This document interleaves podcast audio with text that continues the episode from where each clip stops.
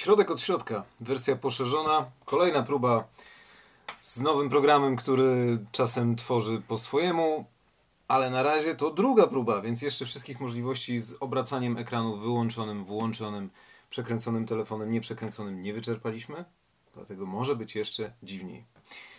Wczoraj mity. 10 słońc na jednym drzewie, które nocowały sobie na podstawie tego, co opisywała o dynastii Shang Sara Alan.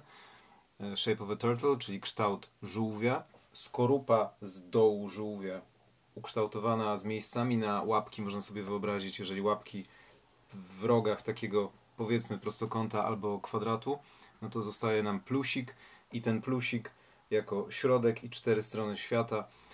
Kształt y, dolnego y, pancerza, czyli tego, co nazywamy plastronem, u żółwia nadawał się do tego idealnie, żeby wyobrażać różnego rodzaju mm, napisy wróżebne, różnego rodzaju wróżby, które prowadzono y, na dworze królów w dynastii Shang. XVIII-XI wiek przed naszą erą. Stąd kształt żółwia i po to ten żółw pojawiał się w książce. Natomiast drugą częścią, jeżeli już mamy na czym pisać i jeżeli już wiemy mniej więcej z czego wynika kształt naszego papieru, który jest skorupą żółwia, bo o tym było e, wczoraj o nielogiczności mitów, które prowadziły do zapisywania wróżb. Trzeba zobaczyć, co jest pisane i dookoła tego, jaka sztuka wynika. Ponieważ zapisywano na e, kościach na pancerzach żółwich, także na łopatkach wieprzowych, yy, przepraszam, wołowych. I to ma konkretne znaczenie. Żółwie były y, zwierzętami, które żyją w wodzie, a kości wołowe, bawole y, pochodzące z wodnych bawołów również symbolizowały wodę, środowisko wodne. Przyżagano te skorupy metalowymi szpikulcami, czymś rozgrzanym, co przy wydrążeniu odpowiednich otworów na takiej kości wol, bawolej albo na e, skorupie żółwia powodowało szereg pęknięć. Pęknięcia dalej nie wiadomo jak interpretować, w jaki sposób były interpretowane, ale można nimi było kierować, pojawiały się w parach. O tym za chwilę.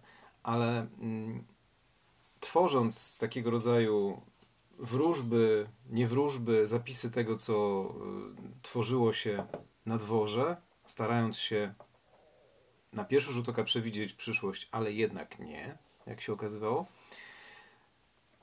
ogień kładło się na coś pochodzącego z wody. Znowu mieliśmy do czynienia z dwoistością. Metalowy, rozgrzany fragment, pręt, stykał się z kością zwierzęcia, które, z kością albo pancerzem zwierzęcia, które pochodziło z wody. Dwa światy łączyły się, jak i zaświaty i nasz w ciągu życia, a wszystko, co robiono podczas takich rytuałów, miało na celu sprawdzenie, czy ofiary, e, które były przeznaczone dla tych, którzy już zmarli, dla przodków, będą odpowiednie.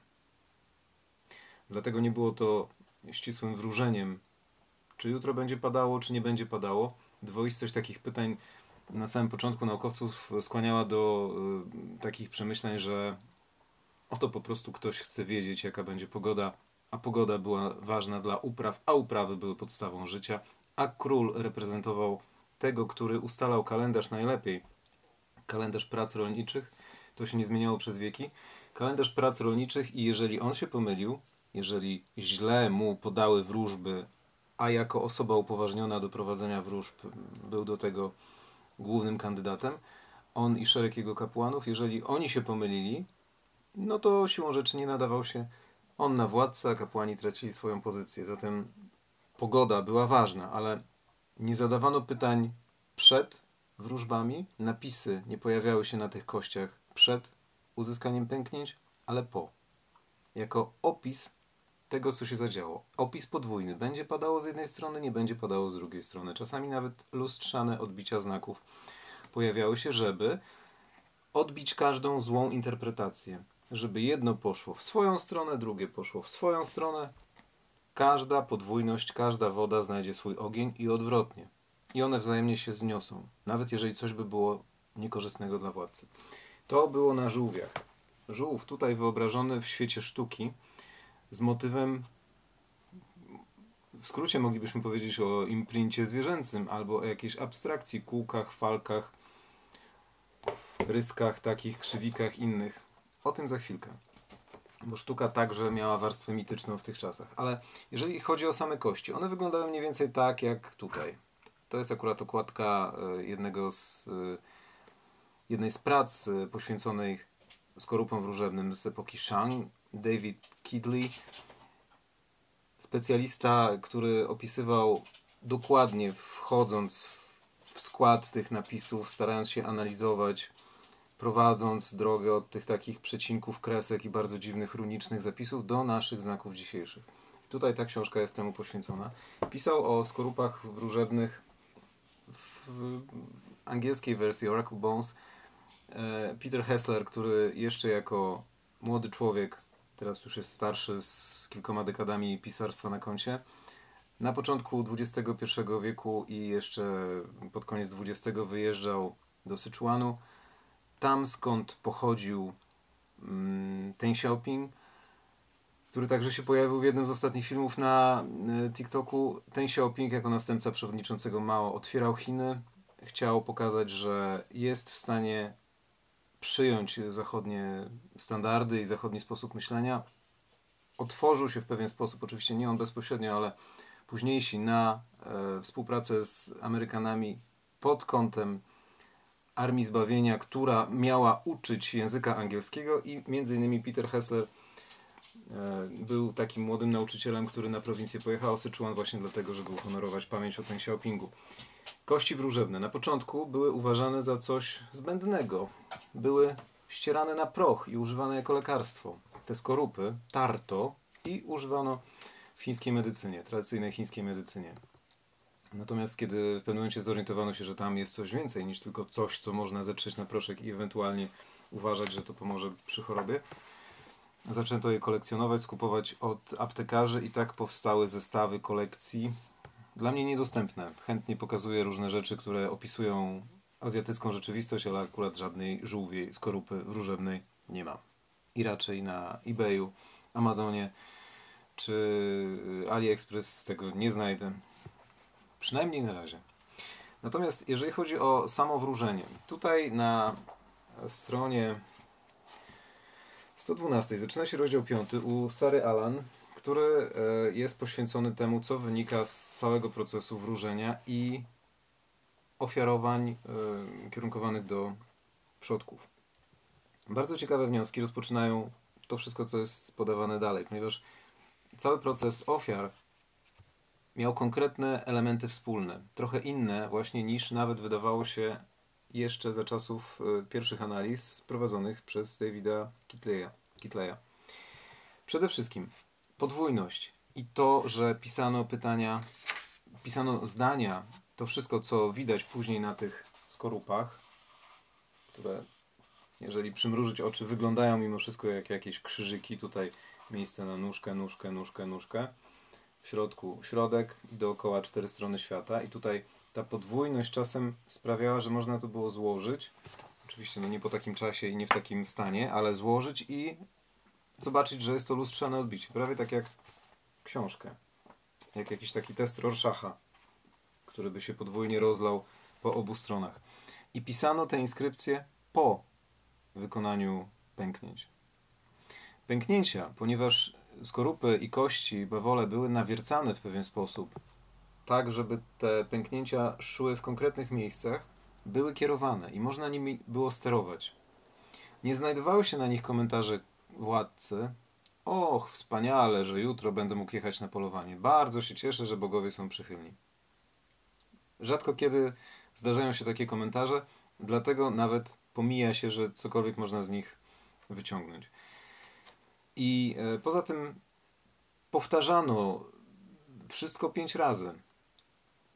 Środek, cztery strony świata, dla każdej reprezentacji, dla każdego przodka zmarłego, który siedziałby w swojej krainie, robiono to samo, żeby żaden się nie obraził. I teraz mamy te wszystkie ofiarowania jako weryfikację przyjęcia ofiary, nie jako sposób przewidzenia tego, co będzie, ale jako sprawdzian, bądź nawet takie zabezpieczenie, trochę taka umowa, być może to jest niedobre słowo, ale możemy sobie to tak roboczo trochę nazwać, taki list żelazny, że oto sprawdzałem. Jakby co, to spisałem wszystko to, co zrobiłem pęknięcia, wykonałem je podwójnie. Złe mm, konsekwencje ewentualne znoszą dobre i odwrotnie. Ale jestem kryty jako władca. Jeżeli coś pójdzie nie tak, jeżeli przodkowie obrażą się na niedostateczne dary, to ja mam na to skorupę. Taką a taką wygrzebię ją tam gdzieś znajdę, jak nie, to zrobię drugą. Wszystko się składa do takiego archiwum tego, czy dary zostały przyjęte. A jeżeli dary zostały przyjęte, to znaczy, że ten, kto je ofiarowuje, jest w stanie udobruchać zmarłych, którzy są zawsze i którzy są nie bogami, ale starszymi przodkami. Jeżeli się ich rozzłości, bądź nie obłaskawi, no to wejdą nam na głowę w świecie żywych. I teraz to wszystko prowadzi do sztuki, no bo ten żółwik z takimi wzorami geometryczno-abstrakcyjnymi na samym początku kolejnego rozdziału, szóstego, który rozpoczyna się od strony 124 w książce Shape of a Turtle, Sary Allen, pojawia się koncepcja tego, że żeby zrozumieć sztukę pradawną i opartą na mitach, trzeba zrozumieć sens mitów. Bo mity były nielogiczne specjalnie. To jest bardzo ciekawa rzecz. Nie zastanawiałem się nad tym wcześniej. Jak dla mnie otwiera oczy. Mity były nielogiczne specjalnie. Ludzie, którzy je tworzyli, rozumieli, że takie coś nie ma prawa istnienia, czyli nie tworzyli wytłumaczeń, tłumaczeń takich, w jakie wierzono, nadawali rzeczywistości rzeczy, cechy nierealne, znaczy opisywanej rzeczywistości, cechy nierealne. Ludzie przechodzili przez przedmioty, osoby bądź e, różne istoty rodziły się bez aktu poczęcia.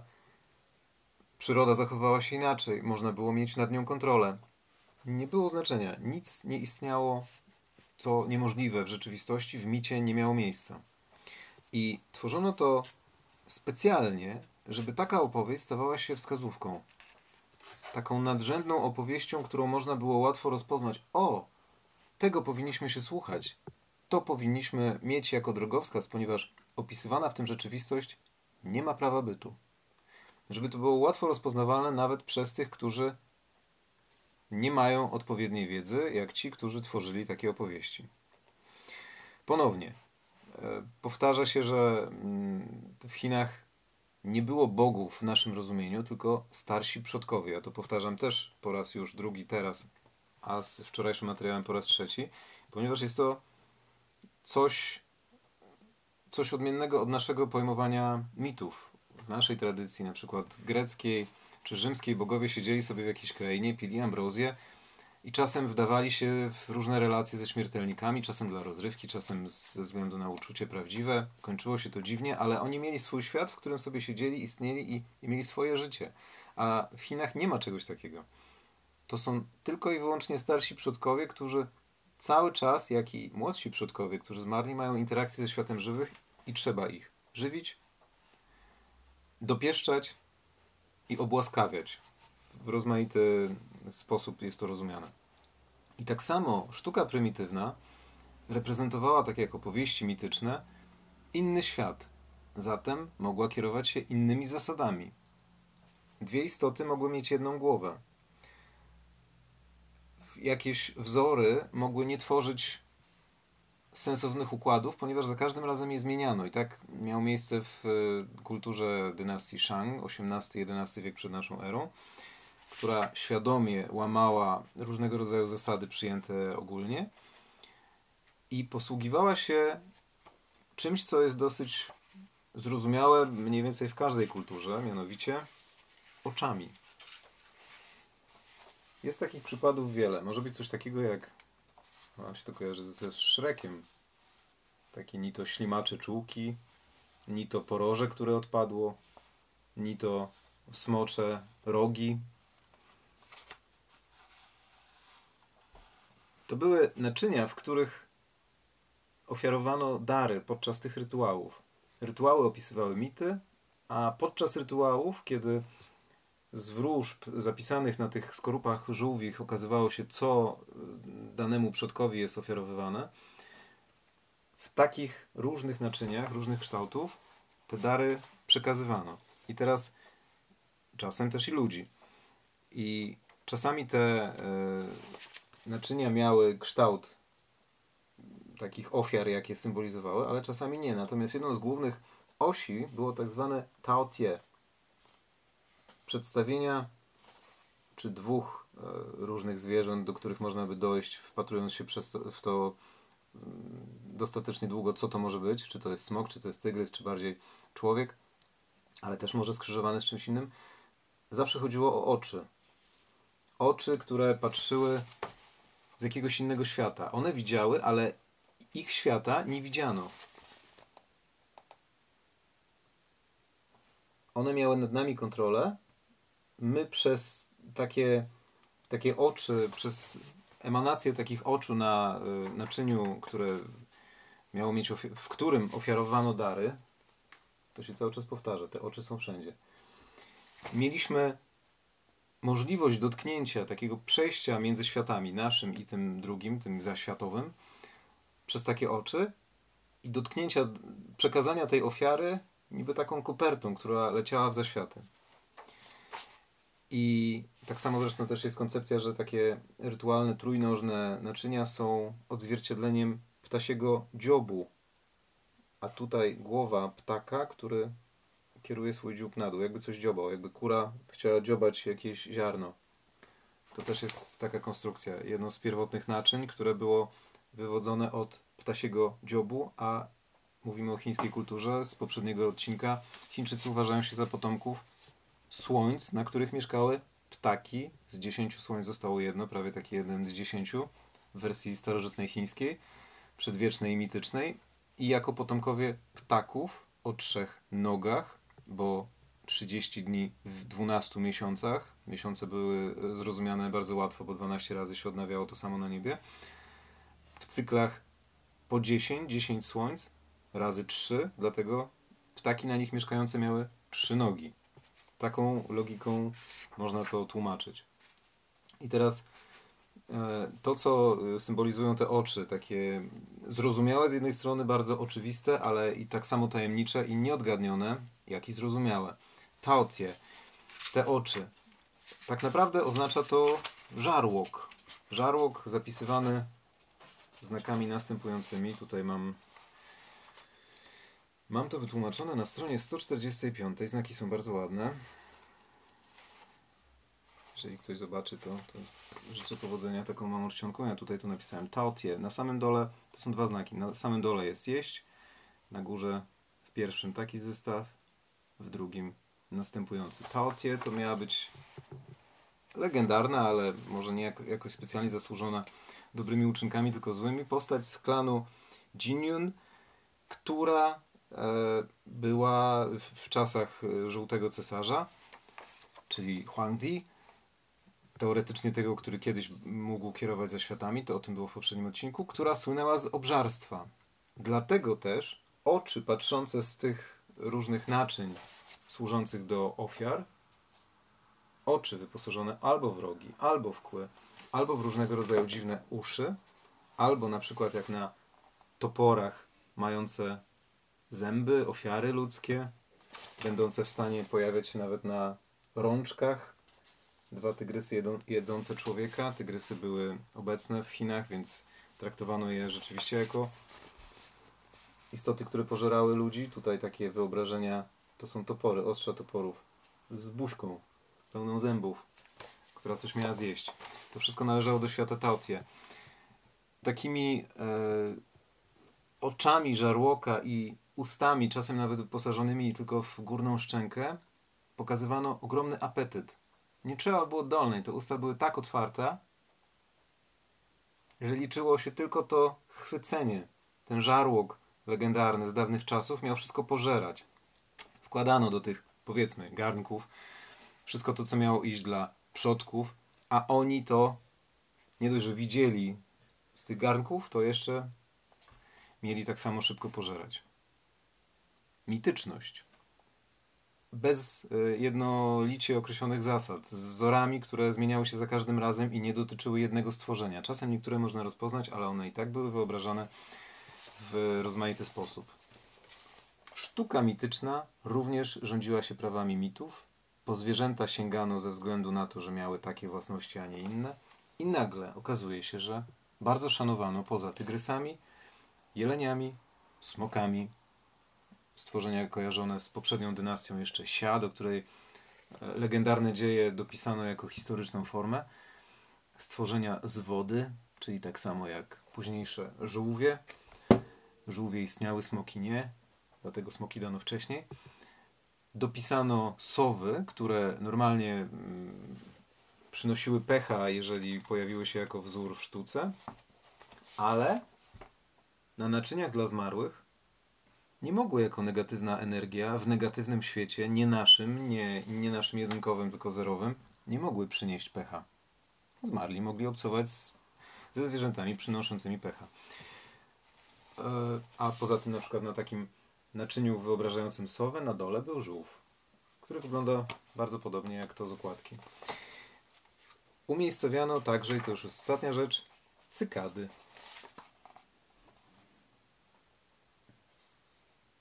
Dlaczego? Dlatego, że ich cykl życia był niezwykle długi 17 lat. Budziły się w jednym momencie, do tej pory to jest. Cykl życia cykad się nie zmienił. One niczemu, nikomu nie szkodzą, nic nie zjadają, prawie nic. Jak się zagrzebią, tak potem wszystkie jak na guzik wstają po 17 latach i brzęczą. Na mnie to robi wrażenie. Co najmniej takich wrażeń i takich dziwnych, pokręconych światów, które ciekawie tłumaczą to, co było, przynajmniej to, co było, i pozwalają wysnuć jakieś wnioski odnośnie przyszłości. Życzę nie tylko na weekend.